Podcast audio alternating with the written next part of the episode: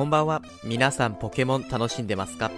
この番組はポケモン生まれポケモン育ちの私タコタンがその日ごとのポケモンの話題について語る番組です。本日は2021年の2月28日ということでポケモンデーから一夜明けました。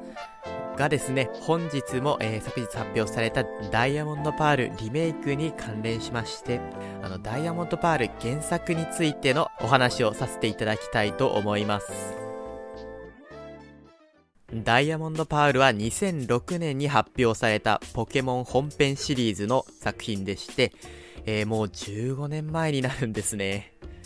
リメイクや外伝を除くとシリーズ4作品目となっております。で、ダイヤモンドパールはポケモン生誕10周年記念作品と銘打って発売されておりまして、えーそれにちなんでテーマは究極のポケットモンスターとなっておりました。ではその究極のポケットモンスターの名に恥じずそれまでのシリーズの集大成として作られた作品となっております今作で新たに登場したポケモンは合計107種類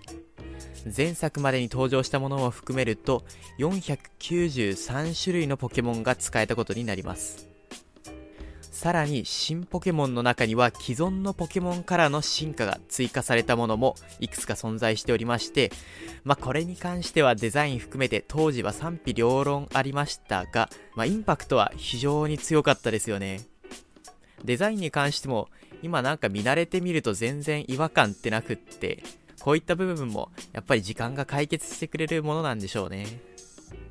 物語の舞台となるのが新王地方。こちらは北海道をモチーフにしているマップになっておりまして、非常に自然豊かな地方で起伏が多く、天候の変化も激しいという特徴があります。中央には新王地方を東西に二分する巨大な山、天眼山が存在しておりまして、えっ、と、こちらのモデルが日高山脈となっているんですが、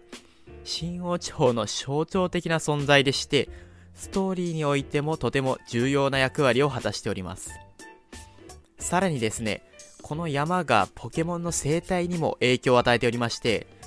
例えば、カラナクシというポケモンの色が天眼山を境に東西で分かれていたりですとか、天眼山でのみ進化するポケモンがいたりします。またこの新王地方という地方、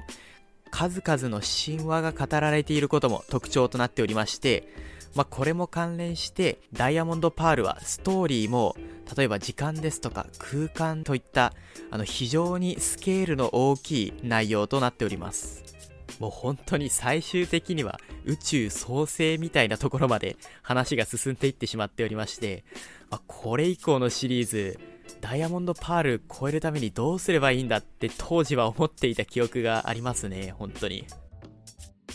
でゲームのシステム面でも多くの改変がなされました。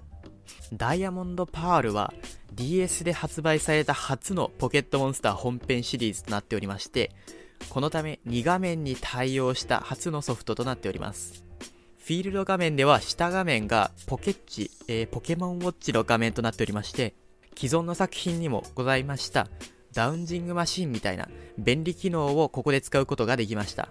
またタッチ機能にも対応しておりまして、えー対戦画面においては下画面のタッチパネルで技などの選択が可能となっております。あとはミニゲームとかでもタッチパネルを使うものがいくつかありましたよね。なんか化石掘りとか。対戦のシステムもですね、まあ、ここで確立したと言っても過言ではありません。これまでのシリーズではタイプごとで物理特殊が分かれていたのが、技ごとに物理と特殊が設定されるようになりました。これによって全てのタイプにおいて物理型、特殊型のポケモンが活躍可能となりまして、まあ、特にゴースト技が物理だったゲンガーですとか、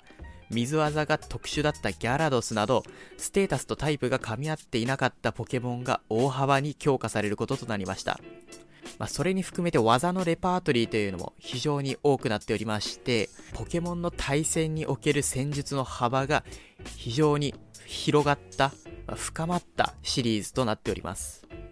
でですね、これ以降のシリーズでは、対戦のシステムの根幹に関わる大幅な変更というのは行われていなくてですね、まあ、やはりダイヤモンドパールでポケモンの対戦の、